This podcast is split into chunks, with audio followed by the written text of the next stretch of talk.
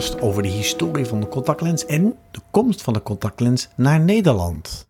De aanleiding is het 75 jaar bestaan van de harde corneale lens zoals we die nu kennen. Maar hoe is die contactlens eigenlijk naar Nederland gekomen?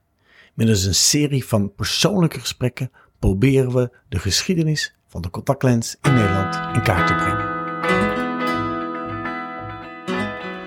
In deze eerste aflevering staat het Oogleidersgasthuis in Utrecht centraal met professor Weven, dokter Tier en mevrouw Fischer van Bunau. Maar we beginnen met Christian Huygens en René Descartes, of zo wilt Descartes.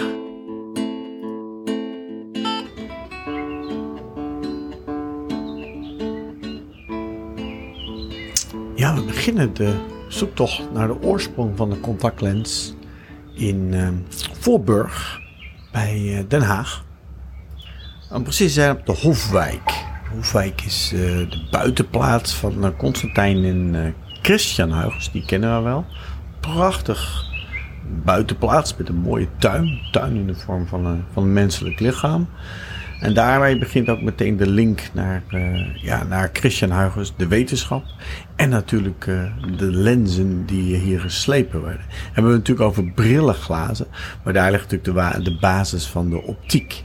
En met een heel klein linkje ook naar de eerste beschrijving van de contactlens.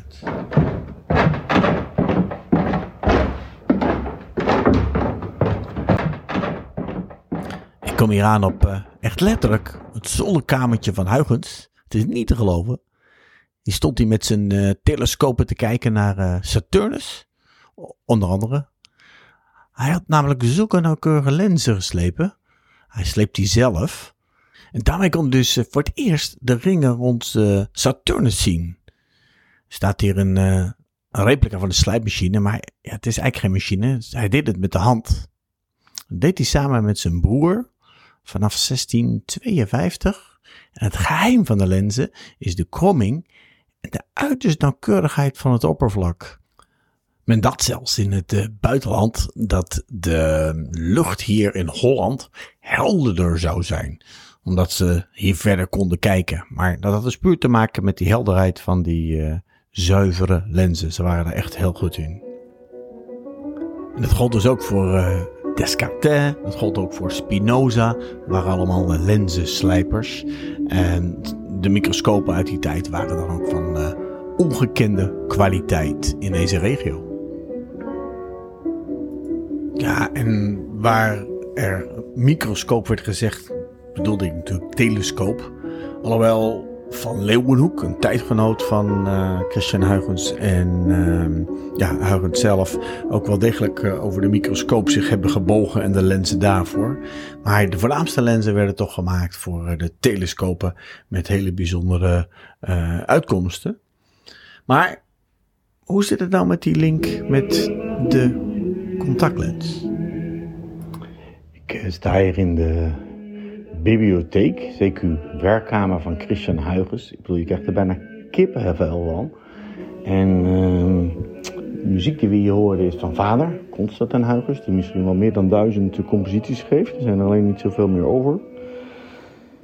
Waar ik hiervoor ben is dit boek, uh, Ouvre Complet, ik ga het waarschijnlijk niet goed uitspreken, de Christian Huygens, Société Hollandaise de Sciences. Um, en dan dioptriek waarin hij uh, goed beschreef en tekende hoe de optiek nou eigenlijk werkte.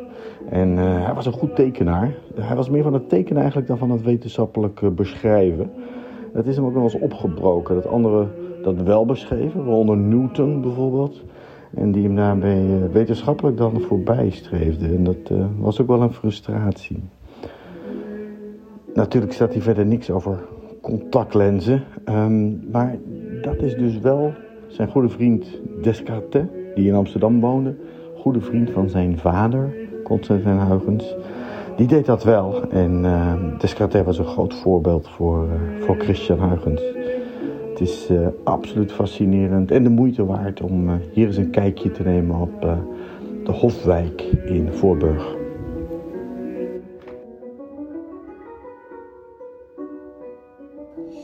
Meestal uh, beginnen de verhalen de historie van de contactlens bij Leonardo da Vinci. Die zou in 1508 uh, in zijn codex, een oude manuscripttekst in boekvorm, uh, de eerste versie van in ieder geval breking hebben beschreven richting een contactlens met een hoofd in een kom water die de breking weergaf.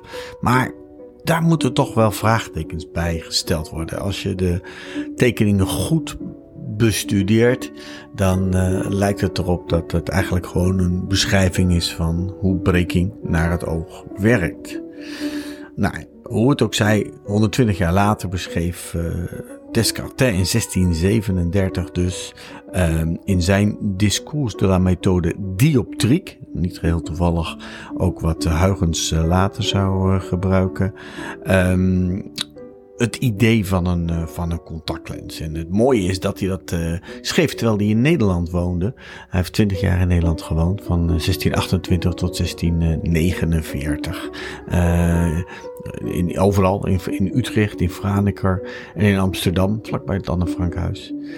Um, nou ja, en pas veel later, in 1800, maar in Engeland was het Thomas Young die naar het idee van Descartes een hoornvlieslens, nou, een soort van bedacht.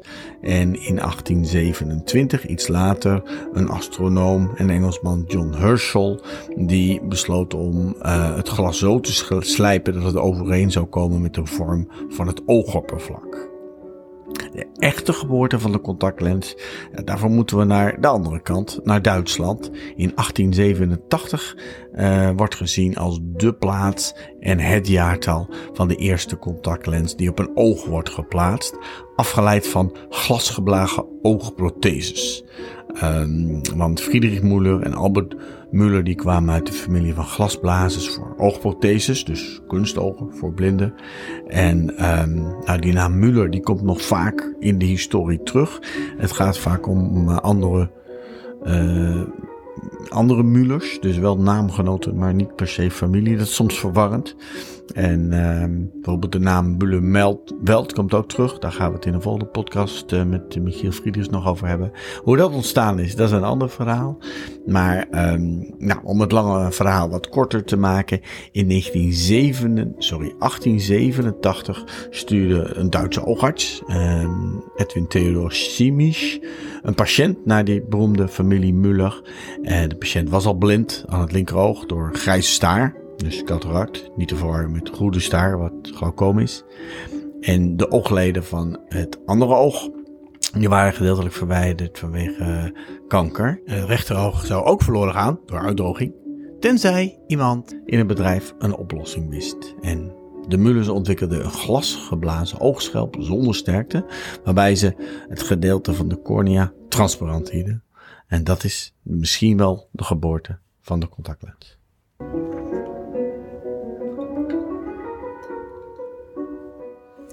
En in een uh, volgende podcast zullen we Gunther Kolbe uitgebreid uh, aan het woord laten.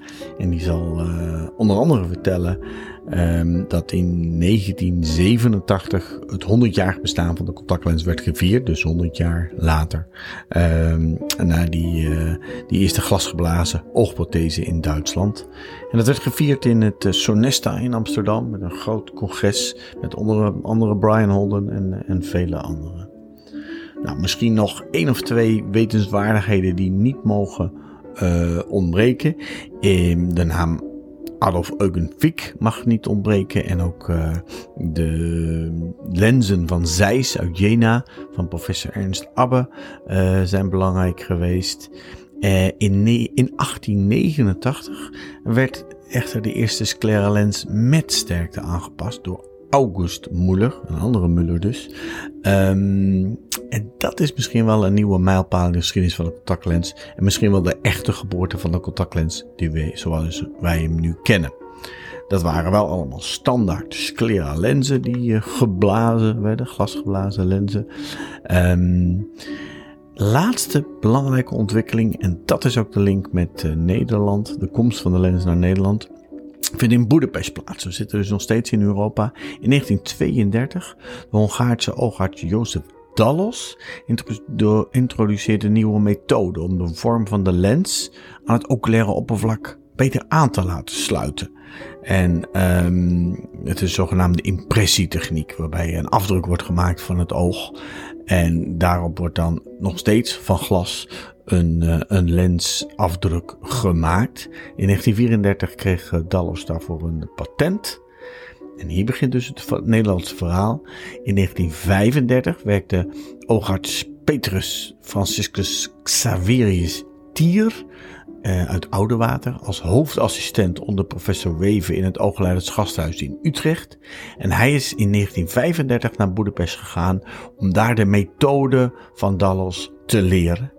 En niet geheel toevallig um, wordt in Utrecht in 1935 het atelier voor het maken van contactglazen ingericht in het Oogleiders Gasthuis. Ja, ik zit hier met uh, mevrouw Veldhuis Tier. En dat tier is natuurlijk heel bijzonder. Ik kom hier binnenlopen en ik zie dat prominent op de, op de gevel hier staan. Op dit, uh, in dit prachtige huis in, uh, in Voorschoten. Um, ja, de naam Tier ben ik zo vaak tegengekomen in de publicaties. Dat het voor mij inmiddels een soort magische klanken heeft. Dus ik vind het heel bijzonder dat ik met, u, met u hier mag zitten.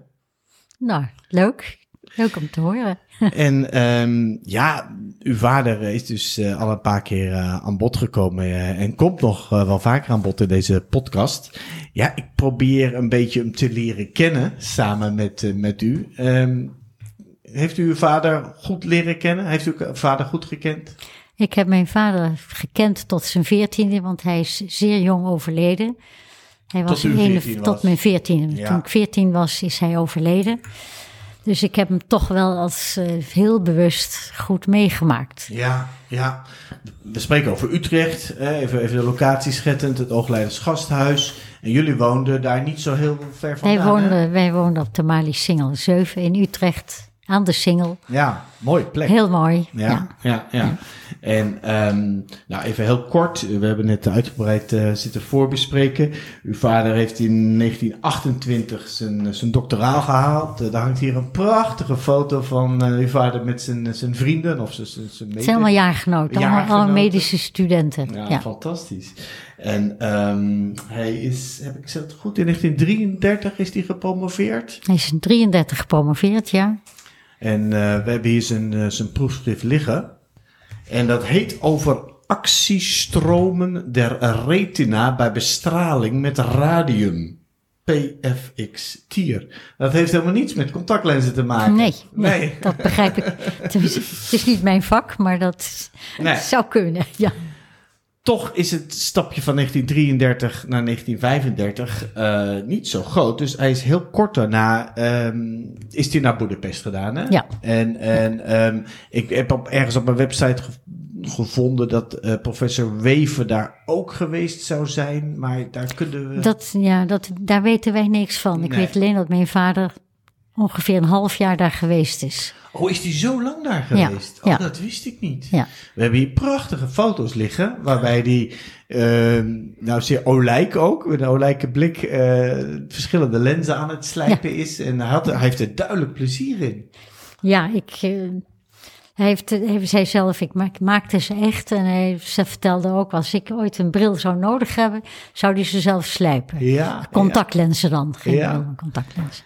Hij schrijft ook, er liggen aanzichtkaarten aan uw moeder. Dag lieve Ja. moeder. En dan zegt hij, dit is... eh, Aan zijn eigen moeder schrijft hij die. Ja, uiteraard, Ja. uiteraard. Ja, ja. Ja. En, en ja, wat voor woorden gebruikt Hij, hij? eh, nou, hij denkt dat hij toch wel, dat dit misschien wel een hele winstgevende zaak in de toekomst zou kunnen gaan worden. Die hem geen windeieren... Dat hem geen windeieren zal leggen. Ja, mooi. Hij zegt ook van, ja, dit zou wel eens mijn levenswerk eh, ja kunnen dat worden. heeft hij ooit tegen mijn broer, oudste broer gezegd. Ja, ja. En dat is helaas, ja, tot op zekere hoogte wel gelukt. Maar ja, Nou ja, want eh, hij heeft een gezondheidsprobleem gehad. Hij was eh, twaalf jaar en toen kreeg hij acuut reuma. En dat heeft hij in zijn jeugd een paar keer gehad. In die tijd bestond er geen antibioticum. Dus eh, dit gaf problemen aan de hartkleppen. De bacterie ging op de hartkleppen zitten.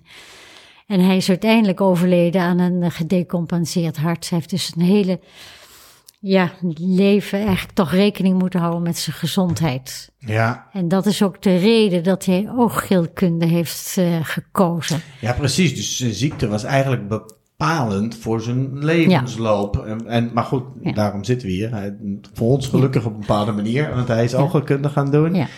En we hadden het er net over, zelfs bij zijn keuze voor bepaalde ziekenhuizen en dergelijke, hield hij daar rekening mee, hè? Dat hij dan... eh, Waarschijnlijk heeft, dat weten wij niet helemaal, maar waarschijnlijk heeft hij daar duidelijk rekening mee ja, gehouden. ja, maar hij wist dus dat hij... Want hij had een, eh, ja, zover ik hem kende, had hij een, leefde hij heel rustig, heel regelma vooral een regelmatig leven. Ja. S morgens opereren en smiddags praktijk aan huis. Ja, en dan kwam 's middags En tussen, meer naar, eh, tussendoor altijd rusten. Ja, ja. Dus, dat is, dus waarschijnlijk is hij daarom niet verder gegaan in de contactlenzenwereld. Dat Ja. was niet te combineren voor hem, Ja, denk ik. en hij heeft eh, mevrouw Fischer eh, de opleiding gegeven, heb Ja. ik begrepen, Ja. ehm, om dat over te nemen van hem dan. En eh, nou, die, die, die komen we later in deze podcast zeker nog, eh, nog tegen. Ehm, als we hem dan eh, een beetje gaan schetsen. eh, hij is opgegroeid in Ouderwateren, kwam ik ergens tegen. Hij is in Ouderwater opgegroeid. Hij was de jongste van tien kinderen. Zijn vader was daar huisarts en zijn grootvader waarschijnlijk ook. Hij, eh, zijn vader is op jonge leeftijd overleden.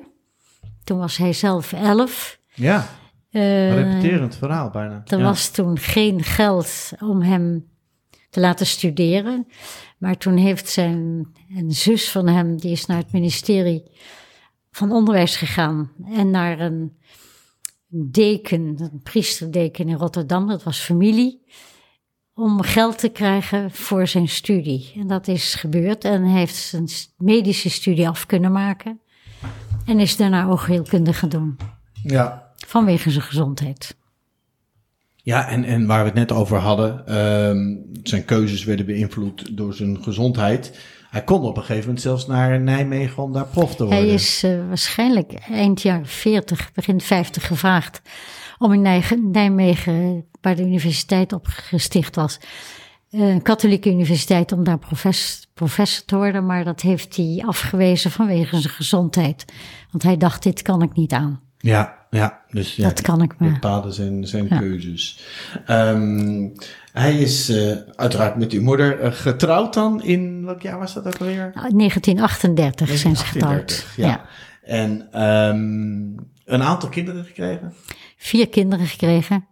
Drie in de oorlog en één er vlak voor. Ja. Drie zonen. En nee, ik ben dan de enige dochter. Ja, ja. en de, uw, eh, uw broers, die leven nog? Eén broer is overleden, de oudste leeft nog. Was ook arts, maar is monnik geworden. En de andere jongste broer is tandarts geworden en leeft ook nog.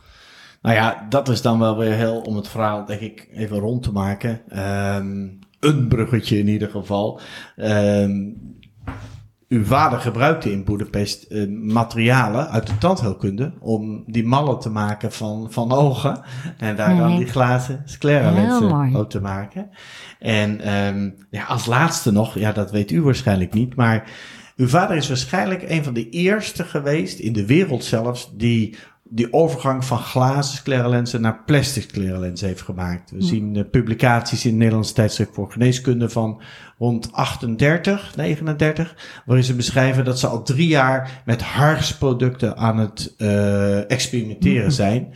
En er waren wel meer mensen die daarmee bezig waren rond die tijd. Maar hij is waarschijnlijk een van de eerste, in ieder geval de eerste publicatie, zegt historicus Richard Pearson uit Londen.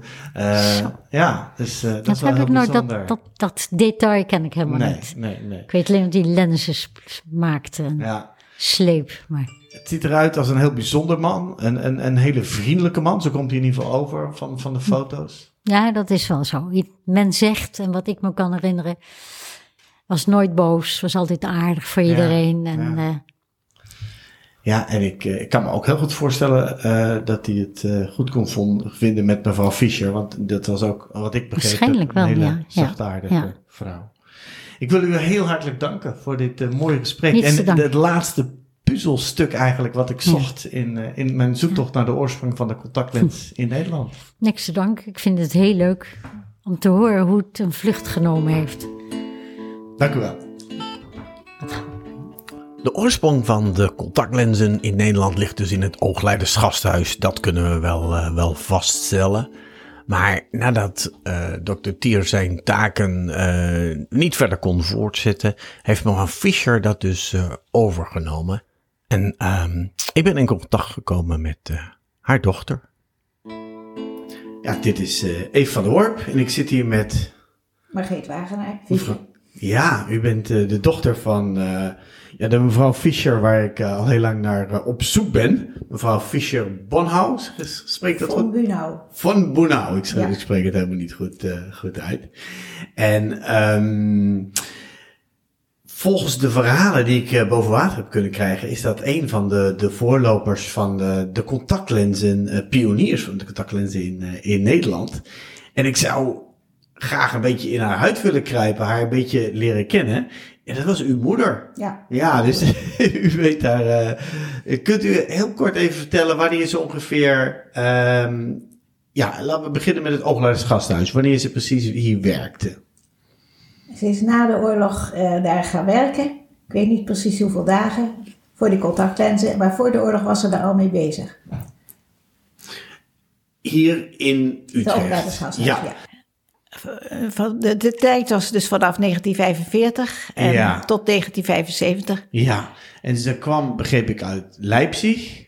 Dat was haar laatste woonplaats daar, ja. Ja, en uh, deed ze daar ook al iets met contactlenzen of is ze daar nee. hier? Uh... Nee, daar had ze een eigen praktijk in een uh, plaatsje in de buurt van Leipzig.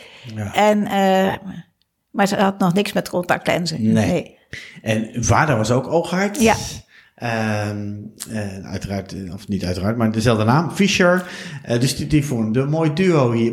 Wanneer kwamen ze naar Nederland? Mijn vader in 1933 en mijn moeder in 1934. Ja, en dat had iets met de oorlog ja. te maken, ja, ja. vermoed ik. Ja. Um, en hoe kwamen ze hier? Kenden ze professor Weven, die hier dan de hoogleraar was? Um, ja, die kenden ze niet, maar hun eigen professor in Leipzig was bezig met netvliesloslatingen.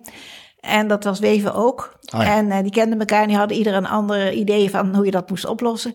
Maar die kenden elkaar daar dus heel goed, goed van. En toen mijn vader dus weg wou uit Duitsland, heeft zijn professor in Leipzig gezorgd dat hij in contact had met Nederland en dat hij daar kon komen. Okay. Toen hij hier kwam, was er dus tot teleurstelling geen plaats in het Oogleidersgasthuis. Heeft hij een tijdje op fysiologie gezeten tot een van de assistenten zei, nou ik hoef dat geld niet. En uh, toen kon hij erbij komen en toen werd hij later dus uh, chef de kliniek. Oké, oké, oké. Nou, ik, ik heb ongeveer een miljoen vragen, maar ik ga het proberen te, te, te, te beperken. Um, dus uw vader uh, die werkte onder, onder Weven in het Oogleiders Gasthuis. U, u, uw moeder die, um, ja, die kwam daarbij, of hoe, hoe, ging dat? Nee, die zat thuis en die was dat helemaal niet gewend. En nou. die zat dus thuis met, met, met een klein kind en die had eigenlijk niks te doen aan oogheelkunde. En dat uw, zus was Mijn zus dus. Ja, en die ja. vond dat heel vervelend. Die wou weer werken. Ja. En mijn vader heeft dus geprobeerd om haar aan het werk te krijgen. En aangezien ze toen begonnen met die contactlenzen, ja. dokter Tier dus... Ja. Uh, die heeft haar dat toen geleerd toen hij dat zelf niet meer wou doen. Ja. Heeft u, kunt u Tier herinneren? Nee. Nee, nee. nee, nee. Wel blijkt er nog een uh, herinnering te zijn aan uh, de dochter van, uh, van dokter Tier, de andere pionier, Monica Veldhuizen Tier. En daar vertelt mevrouw Wagenaar Fischer het volgende over. Ik kwam Monica ergens tegen en die zei ineens, ben jij de dochter van de oogarts mevrouw Fischer? En toen zei ik ja. En toen zei ze, oh, die is zo belangrijk voor mij geweest. Want die liet zien dat je er leuk uit kon zien als vrouw en toch een beroep hebben. En dat heeft bij mijn hele leven bepaald dat dat dus mogelijk was. Mijn moeder zei dat dat niet kon, maar ik zag aan jouw moeder dat dat heel goed kon. En ik heb toen, ben toen vast besloten geweest, zei ze, om ook zo te doen. Ja, mooie, mooie anekdote. Um, nu weer even terug naar het chronologische overzicht van het verhaal dat we weer oppikken in, uh, in Beeldhoven. Uh, want u uh, bent iets later geboren toen... toen ja, In 1941. ja, toen ze in Nederland al, eh, al een tijdje woonden. Jullie woonden in Beeldhoven, Ja. had ik begrepen. Ja. Hoe zijn jullie in Beeldhoven of hoe is uw vader in Beeldhoven terechtgekomen? Ja, omdat iemand zei dat daar een, eh, een, een verdieping te huur was. Oké. Ja. En daar is hij op, eh, op kamers gegaan. Ja. Ja, En toen zijn ze na een jaar eh, dus naar een ander stuk in Beeldhoven gegaan. want het beviel niet. Nou ja, nee, het beviel niet. Nee. Ehm, Oké, dus ehm, zij via... Want Tier, ehm, die heeft dat niet zomaar overgedragen. Die werd ziek, heb ik Ja, begrepen. ja, die werd ziek. Ja. En ehm, ja, die, die overleed ook. En ja, toen was uw moeder eigenlijk de aangewezen persoon Ja, voor eh, ja. de contactglazenafdeling, Ja, zoals dat, eh, dat heette. Nou, daar wil ik zo meteen wel iets meer over, eh, over weten. Wat natuurlijk ook heel bijzonder is, er zijn heel veel bijzondere verhalen hier, is dat uw moeder als vrouw in die tijd, in die mannenwereld, eh oogarts is geworden. Ja. Ehm, ze, ze komt dus uit de omgeving Leipzig. Hoe, hoe is dat gegaan? Kon, kon je als vrouw toen al gewoon naar, eh, naar de universiteit? Ja, dat kon. Ja. ja. ja. Ehm, en ja, de middelbare school en zo, dat, dat was, kon ze ook als meisje gewoon... eh, Nou, je kon niet naar het echte gymnasium.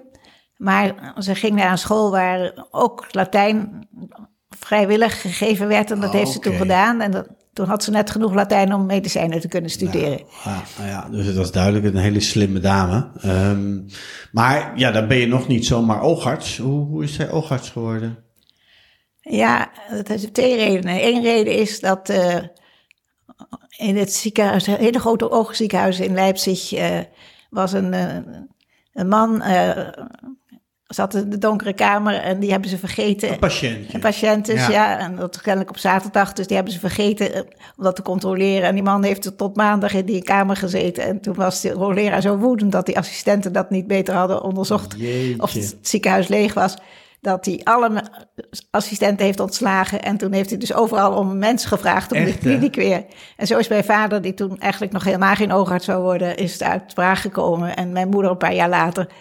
En toen hadden ze dus eigenlijk veel, betrekkelijk veel vrouwelijke assistenten. En die hoogleraar was helemaal niet zo voor vrouwelijke assistenten. Dus die wou die weer weg hebben allemaal. Maar Ja. dat is ook wel voor een groot deel gelukt. Maar mijn moeder en een vriendin van haar zei, wij laten ons niet wegpesten, wij blijven. Dus eh, wat een verhaal. Dus even eh, samenvattend. Eh, doordat die meneer Parabuis opgesloten heeft gezeten, werd iedereen ontslagen. En was er een acuut personeelstekort. Ja, in feite wel. En in dat gat is zowel uw vader als ja, uw moeder mijn eh, vader dus een gesprongen. paar, mijn, ja. mijn va- vader een paar jaar eerder, ja. ja, Mijn moeder wou eigenlijk helemaal geen oogarts worden, maar internist. ja, Maar haar vader was oogarts. ja. En die vond het jammer dat zijn dochter nou geen oogarts zou willen worden. Dus ze hadden een afspraak dat ze één jaar oogheelkunde zou proberen. Als het dan nog steeds internist zou worden, dan kon ze internist worden. Maar dat heeft ze dus niet gedaan. Ze is oogarts Ze, gebleven. is, oh, ze vond dat leuk genoeg. En eh, daar heeft ze dus ook uw vader leren Ja, kennen ja. dan. Ja. Ja. En dat, dat is ook een mooi verhaal. Die zijn eh, samen dan hierheen gekomen. En eh, ja, dus op de, in het Oogluiders Gasthuis in de FC Donderstraat terechtgekomen. Ehm woonachtig in Beeldhoven. Hoe, hoe was dat toen? Ehm, die, eh, die contactlenzen, ehm, was dat onderdeel van het ziekenhuis? Of, of was dat... Ik heb altijd begrepen dat Wever ervan gehoord had dat het in Hongarije iemand was die dat deed. Ja, Dallos. En toen heeft hij daar meteen, dacht hij, dat wil ik ook. En toen heeft hij eh, een van zijn assistenten daar naartoe gestuurd, dokter Tier. En eh, die heeft hij toen dus geleerd hoe dat allemaal moest. Ja, En dokter Tier werd ziek. En toen, mijn, va mijn vader vond het zielig voor mijn moeder dat ze niks kon doen aan de oogheelkunde. Dus die heeft toen voorgesteld dat zij dat over zou nemen. En Ja. Wat van Tier zou leren, hoe dat allemaal moest. En dat is toen ook gebeurd voor de oorlog nog. En uw moeder, zover ik weet, is nooit in Budapest geweest, omdat Nee, dat nee. heeft ze gewoon van Tier geleerd. Ja. En eh, ja, nog heel even over uw vader, maar het gaat vooral over uw moeder hier. Ehm, of daar moet het over gaan. Maar uw vader was echt de academicus, hè? En Weven was meer de, de, de, de, de praktische man. Na een tijdje wel, ja. Ja. Mijn vader vond het ontzettend leuk om mensen te vergelijden bij hun proefschrift. Ja, En, eh, en ook om zelf al de eh, onderzoeken te doen. En, En, En weven ook hoor, maar die eh, legde zich later meer toe op het opereren, wat hij vreselijk goed kon. Ja, ja, ja. ja, en die vader heeft heel veel mensen eh, begeleid, hè? Ja, qua ja, promoties. Ja, ja, ja. Hoe weet u hoeveel? Nou, ik, weet, ik dacht 30, maar ik weet niet zeker. Maar ik nou, heb, kan het wel ergens opzoeken. Veel, veel, veel. Goed. Ehm, dus uw moeder is de contactglazen eh, afdeling gaan, eh, gaan draaien. Ehm, ze, ze, ze bracht ook wel eens dingen mee naar huis. Ja, altijd. U, hè? Altijd, ja. Alpmodellen, die moesten Ja, dan op de ja. kachel drogen. Ja, en het is boven, ja. Ja, ehm, want uw moeder, eh, was die van het onderzoek eh, of was die juist van ook eh, meer patiënten? Meer patiënten, Ja, ja, patiëntenzorg. Dat vond ze leuk, dat vond ze ja, goed. ja, kon ze goed. Ja, ja. En ehm, ja, het proces, nou ja, daar zullen we niet te diep op ingaan. Maar ze maakten dus afdrukken van die ogen. En in het begin maakten ze daar glazen Ja. eh, modellen van. Dat deden ze allemaal in Utrecht. Ja. Want u ging daar ook wel eens kijken? U kwam daar wel eens? En Ja, en ik, ik kwam er, nee, ik zat meestal in de gang te wachten tot ze klaar waren. Maar eh, ja, nee, ik, ik heb dat nooit echt gezien, alleen thuis. Ja. Dan stonden die dingen dus op de schoorsteen. Ja, ja. Want ja, heel tragisch. Uw vader werd, eh, werd, werd ziek ook Ja. in, die, in die periode. Na de oorlog, ja. Ja, 47, 48? 46. 46. Ehm, en, en u vertelde, ehm, ja, vaak eh, mo- moesten jullie hem dan naar het Oogleidersgasthuis Ja, eh, brengen, ja, want hij mocht niet meer fietsen. Nee, Ja, en dan moesten jullie daar wachten tot, die, eh, tot eh, uw moeder en uw vader klaar waren met patiënten zien. nee mijn, mijn moeder ging hem dan halen en ik ging mee. Dus ik hoefde meestal niet zo heel lang te wachten. Maar, Maar uw vader werkte niet op die contactlijns Nee, nee. afdeling. Nee. De komst naar Nederland ehm, van meneer en mevrouw Fischer, ehm, dat is nogal een, eh, een verhaal. Ehm, wat eigenlijk niet eh, mag eh, ontbreken, ook al is het best een heel heftig verhaal. Ehm, maar het mag niet ontbreken omdat het mede heeft bepaald waarom eh, mevrouw Fischer eh, de contactglazen afdeling in eh, Utrecht is gaan, gaan leiden. Mijn ouders zijn. je had eigenlijk twee kristalnachten in Duitsland. De eerste was al in 1933. En mijn vader werd uit de kliniek gedreven door iemand die bij hem gepromoveerd was, die die geholpen had met zijn proefschrift met pistool. Nee. En mijn moeders praktijk is, eh, was helemaal beklad. En er stonden mensen van de SA en alle patiënten kregen een klap. En eh, nou, ze is toen toch naar binnen gegaan. En eh, er bleken ontzettend veel patiënten te zijn, meer dan ooit. Die allemaal kwamen zeggen dat ze het zo schandalig vonden. Maar hierdoor waren mijn ouders natuurlijk zo ontzettend geschrokken dat ze dachten, we moeten hier onmiddellijk weg. En die zijn toen naar Praag gegaan, waar mijn vader vandaan kwam. En eh, mijn moeder is daar toen eh, bevallen van mijn zus. Ja. En die werd ziek, die kreeg trombose. En die was een tijdje in levensgevaar. En mijn vader durfde dus niet weg. Maar die is toen eh, in december naar Nederland gekomen. En mijn moeder is pas in maart naar Nederland gekomen. Oké. En toen had ze, behalve dat kind, een heleboel andere dingen bij zich. En ze liep nog niet goed. Ja. En, toen Met de had, trein, neem ik Met de trein, ja, Ja. heel ingewikkeld. Niet door Duitsland, dat durfde Oh, ze ja. niet. Ja. En het was een hele lange reis. En eh, ze moest heel veel overstappen. En mijn vader had toen geregeld dat op elk station in een stad... eh, hij ze geholpen werd door een oogarts. Dat had hij allemaal aangeschreven. En al die oogartsen die hij had aangeschreven... hebben dat ook allemaal gedaan. Die stonden op rond te Ja, wachten. ja, ja. En wat fantastisch Ja, zeg. En dan moet je nagaan. Nu stuur je een e-mailtje of een sms'je van joh, eh, die Ja. en die en zus en zo. Maar ja, dat moest allemaal per brieven. En dan in, in oorlogstijd. Of tenminste, ja, het, eh, nee, niet in oorlogstijd. Bijna oorlogstijd, maar, ja, ja. precies, precies. Maar toch ingewikkeld. Ja. Hey, als laatste vraag nog in, in, in, in dit kader dan. Hoe, hoe was die oorlogstijd in Nederland dan? U zei het al, het was geen leuke tijd hier natuurlijk voor Nee. eh, een Joodse familie. Nou, een tijdje lang was mijn vader natuurlijk beschermd doordat mijn moeder niet Joods was. Maar dat hield op een gegeven moment natuurlijk op. En eh het is twee even ondergedoken geweest. Maar mijn moeder werd er altijd heel onrustig van. Hij had het idee dat ze beter kon beschermen. En eh, toen is hij naar de hoogleraar eh, eh, huidziektes gegaan. En eh, heeft gevraagd van, heb jij een middel voor mij waarmee ik ziek kan lijken? En die heeft toen kartonzuur aangeraden. Als je je daarmee inspoot, kreeg je een heleboel zweren. Oh, En eh, dat was niet prettig natuurlijk. Maar toen is mijn vader in 43, geloof ik, bijna niet het huis uit geweest. Nou, En zeker niet de tuin. En die, die gedroeg er dus meestal als een ziek persoon. Ja. En de Duitsers geloofden dat niet. En toen zijn er twee artsen geweest om te kijken of, het, eh, of hij echt wel eh, ziek was. En Maar het was artsen onder elkaar dus, eigenlijk? ja, nou die artsen die hier zaten waren natuurlijk niet de beste.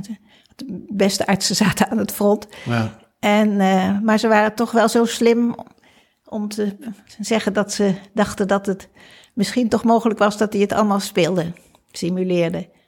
Ze hadden afgesproken dat als ze iets vroegen, dat mijn moeder in de spiegel zou kijken en mijn vader ook. Ze stond zo dat hij kon zien hoe zij reageerde.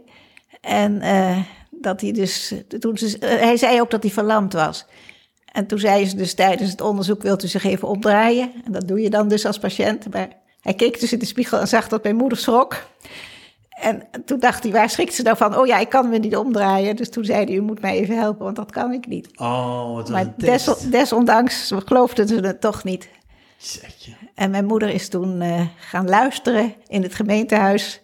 op de dag dat ze zou overleggen of die nou wel of niet simuleerde. En toen bleek dus dat simulatie nog steeds niet uitgesloten was. Dus het Oké. bleef eng. Maar ja, aan het eind van 43 was het klaar zo'n beetje met de jodenvervolging. En toen... En zeker in 1944, toen was, hadden de Duitsers andere zorgen aan hun hoofd, zei Ja. mijn vader. Ja, ja, dus hij heeft er doorheen ge- Ja, ja. gefietst. Ja. Ehm, maar wat tragisch dat hij, want hij is in 47 overleden. 49, ja, dat was 49. ontzettend pech. Ja. Want toen ging het net allemaal goed. Ja. ja, ja. Ja, en toen eh, ja, kwam dus die moeilijke tijd voor, uw, eh, voor uw moeder. Ja. Het, eh, wat kunt u zich nog herinneren van uw moeder als, als, als oogarts? Vertelde ze wel eens over de lenzen en over patiënten? Jawel. En waar ze heel trots op was, was dat ze één keer een iris in een lens had kunnen slijpen bij iemand die een beschadigd oog had en daar niet meer kon zien. Maar eh, die had ook geen iris meer en dat zag er niet uit. En Ja? toen heeft ze dus een lens voor hem gemaakt met een iris erin. En daar was hij vreselijk tevreden mee. Cosmetische lens. Ja, ja, ja. Mooi, mooi, ja. En daar was ze zo trots op, dat vertelde ze dan aan de keukentafel. Of, eh, ja. nou ja, en mijn vader was natuurlijk eigenlijk de, de belangrijke oogarts en Mhm. mijn moeder ietsje minder. Maar ik, ik dacht als kind altijd dat mijn moeder veel knapper was dan mijn vader. Omdat Oh, zij ja? altijd cadeautjes kreeg en mijn vader nooit, want hij had geen eigen patiënten, maar mijn moeder wel. Oh, geweldig. En die mensen van de contactlenzen, die waren kennelijk heel blij dat ze geen bril meer hoefden. Of dat ze het voor het eerst weer eens een keer normaal zagen. Dat waarschijnlijk. ja, ja. Ja, en dan kwamen ze met... ja, bloemen, cadeautjes, heel veel chocola. En, Oké. eh, En Op was- laatst hadden we zoveel chocola dat mijn moeder alleen maar lintchocola wou eten.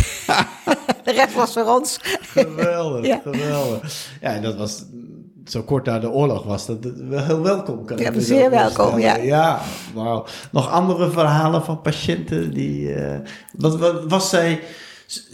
Utrecht was, was eh, ja, beroemd eh, vanwege deze kennis en kunde. Eh, kwamen ze vanuit het hele land hierheen? Of misschien zelfs vanuit het buitenland? Of- Ja, zeker vanuit het hele land. ja, ja, ja. Ja.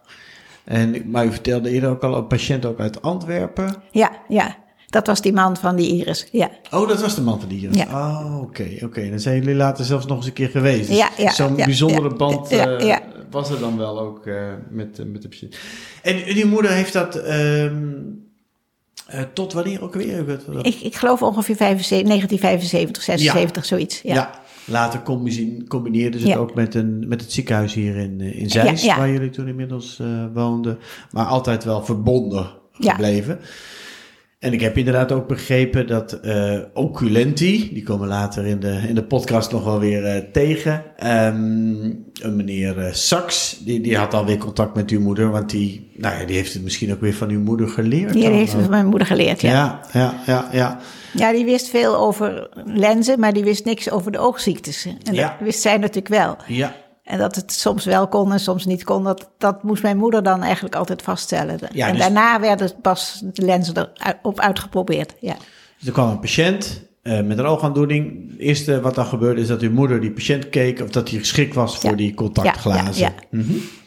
En ehm ik weet waarschijnlijk niet meer of dat dat... In het begin waren dat ongetwijfeld scleralenzen. Maar eerst van glas. Maar of dat die ook van plastic waren. Dat kwam later natuurlijk. Ja, Ja. ja. En ook die kleine lenzen. Heeft ze, wat, Ook, heeft, ja. ze, heeft ze dat ook wel verteld? Dat, dat er andere lenzen Ja, ja, waren? ja, natuurlijk. Mhm, mhm. Ja. En, en weet u iets over de rol die zij speelde bij de ontwikkeling van die lenzen? Dat ze die, die, die ja, was ze research aan het doen? Was ze Nee, nee, het doen? nee, dat deed ze niet. En dat werd ook steeds commerciëler. En Hmm. die fabrieken die hadden, denk ik, zelf personeel dat het kon ontwikkelen. Dat gebeurde niet, volgens mij, volgens mij niet op het oogleidersgasthuis. Nee, nee. nee. Nou ja, nou, het- uiteindelijk komt dan het moment dat ze afscheid moet nemen van, eh, van het Oogleidersgasthuis. Daar vertelde u ook nog een, ja, eigenlijk niet zo mooi verhaal over. Ehm, ja, dat was eigenlijk heel bijzonder, want ze had daar best lang gewerkt. Ja, dat vond ik ook. Maar ik denk dat het, het een beetje losgemaakt was eigenlijk van het oogleidersgasthuis. Zodat ze eigenlijk niet zo door hadden dat, dat ze wegging. Want er was eigenlijk niks. Toen ik s'avonds kon vragen of het leuk geweest was, was er niks. Naar de laatste dag. Ja, ja. En toen waren, de, degene, de, een van de pioniers van de contactlenzen ja. in Nederland ja, ja, neemt afscheid. ja. En nou, en toen was ik net dat boos aan het worden. En toen ging de bel. En toen stond meneer Saks op de stoep met 50 rode rozen. Dus dat was heel aardig van hem. Ja, Fantastisch. Nou, dat, was, dat, dat maakte een hoop goed. Ja, eh, dat maakte veel goed, ja. Eh, 50, omdat... ja ik weet niet waarom. Grote bos. Ze heeft niet 50 jaar en ze was ook geen 50. Nee, maar het was een heel mooi boeket. Zo'n boeket. Prachtig, prachtig. En ehm, ja, u liet me zelfs een, een brief zien eh, van meneer Saks. Ja. eh, waarin hij zegt eh, nou ja, hoe belangrijk uw moeder was. eh, en eh, hoeveel hij ook eh, geleerd heeft. Ja. En, en eh, nou ja, dat is natuurlijk hartstikke mooi om die, eh, die herkenning en erkenning te krijgen.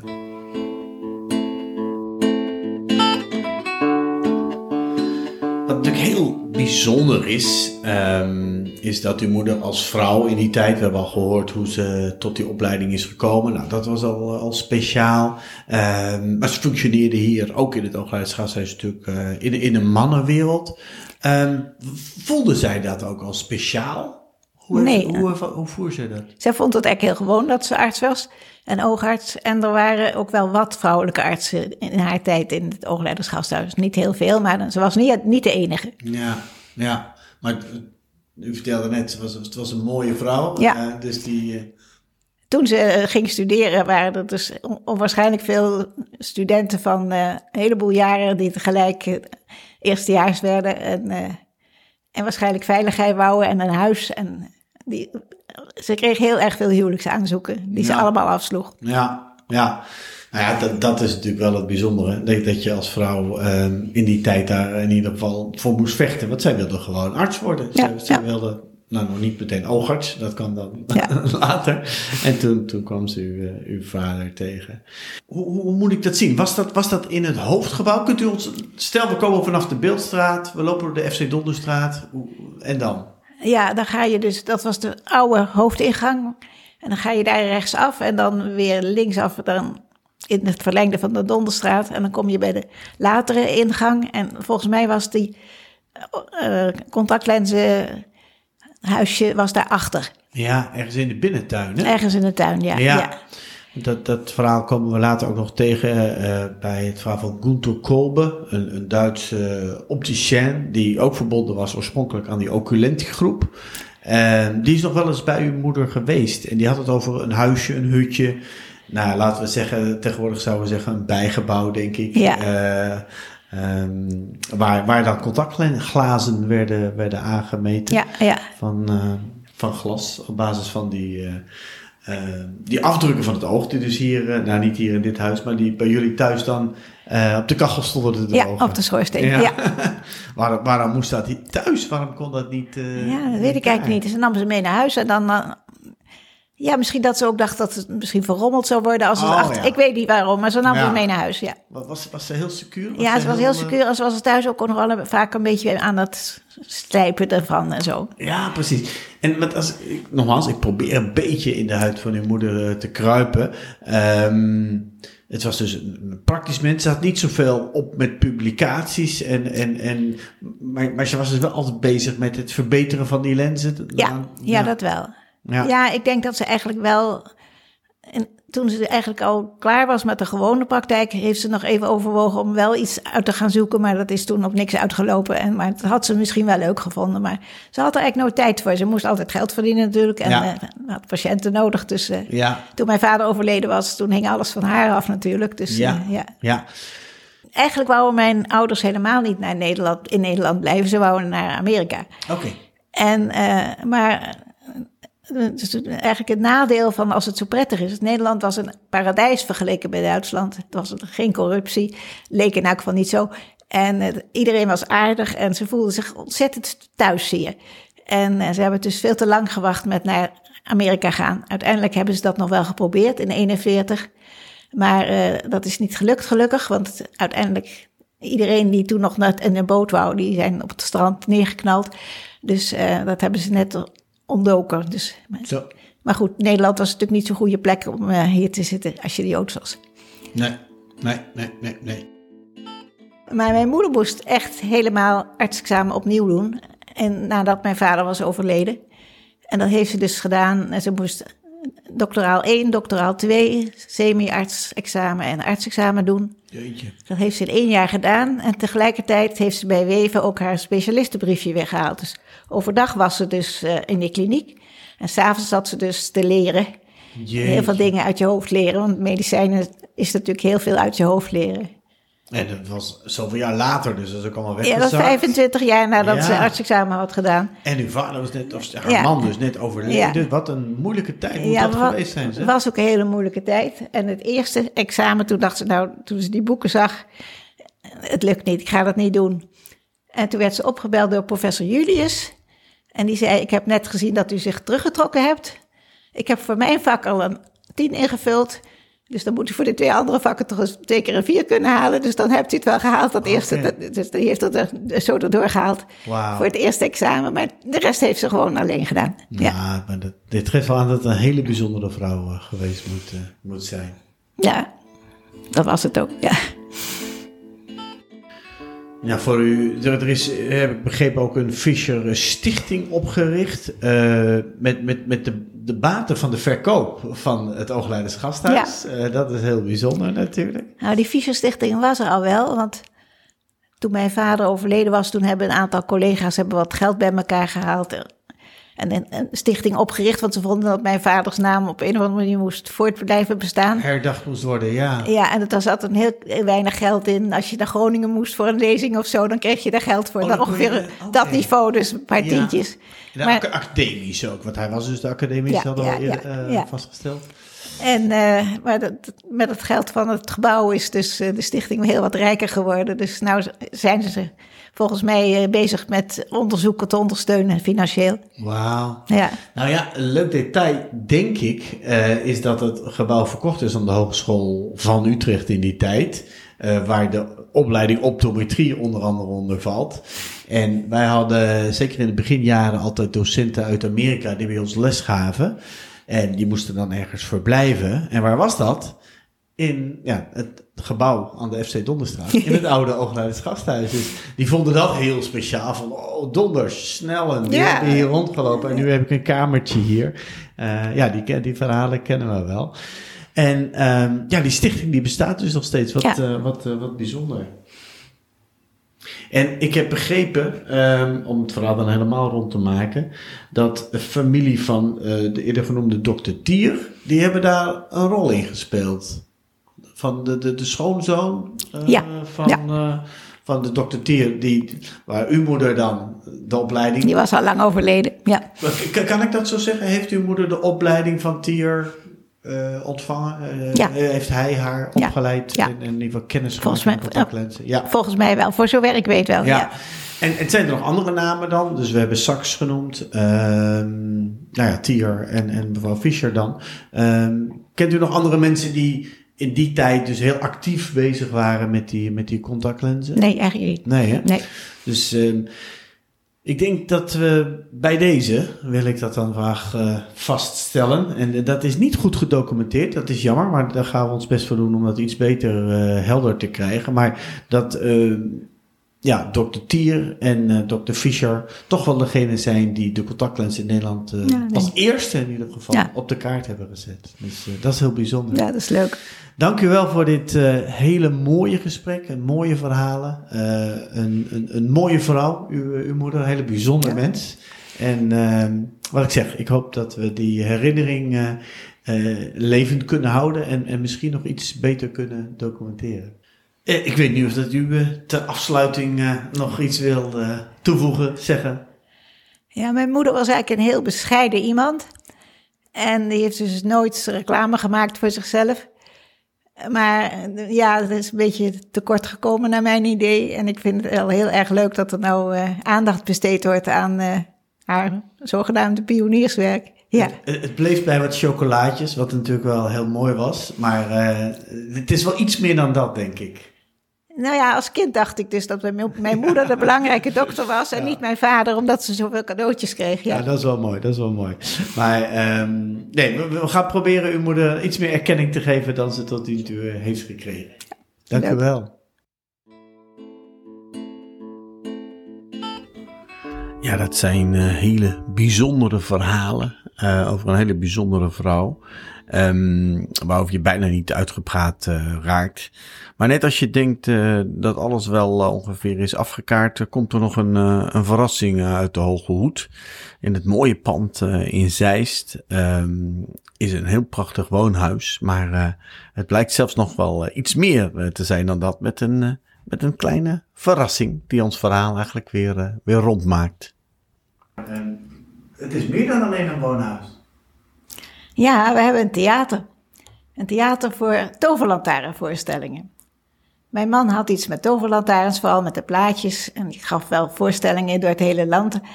En, eh, maar ik had ineens het idee dat we groter moesten gaan wonen en eh, dat het thuis moest gebeuren. En dat is dus ook gebeurd. En we hebben dus het huis een beetje uitgebreid, zodat er een theater in kon. En eh, het leuke is dat het theater uitgevonden is, dat het, de toverlantaarn eigenlijk uitgevonden is door een Nederlander. Ja. Christian Huygens. En dat is de eerste die daarover publiceerde. En daarom heet ons theater Christian Huygens Theater.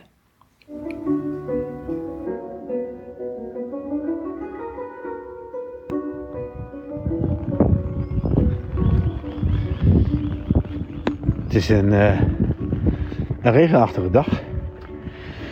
En eh, ja, in dit geval eh, op een eh, bepaalde manier wel eh, passend, zonder het te dramatisch te willen maken. Maar eh, ik loop op eh, begraafplaats Den en Rust in Beeldhoven. Het regent dus. En eh, ik sta hier op een eh, hele bijzondere plek.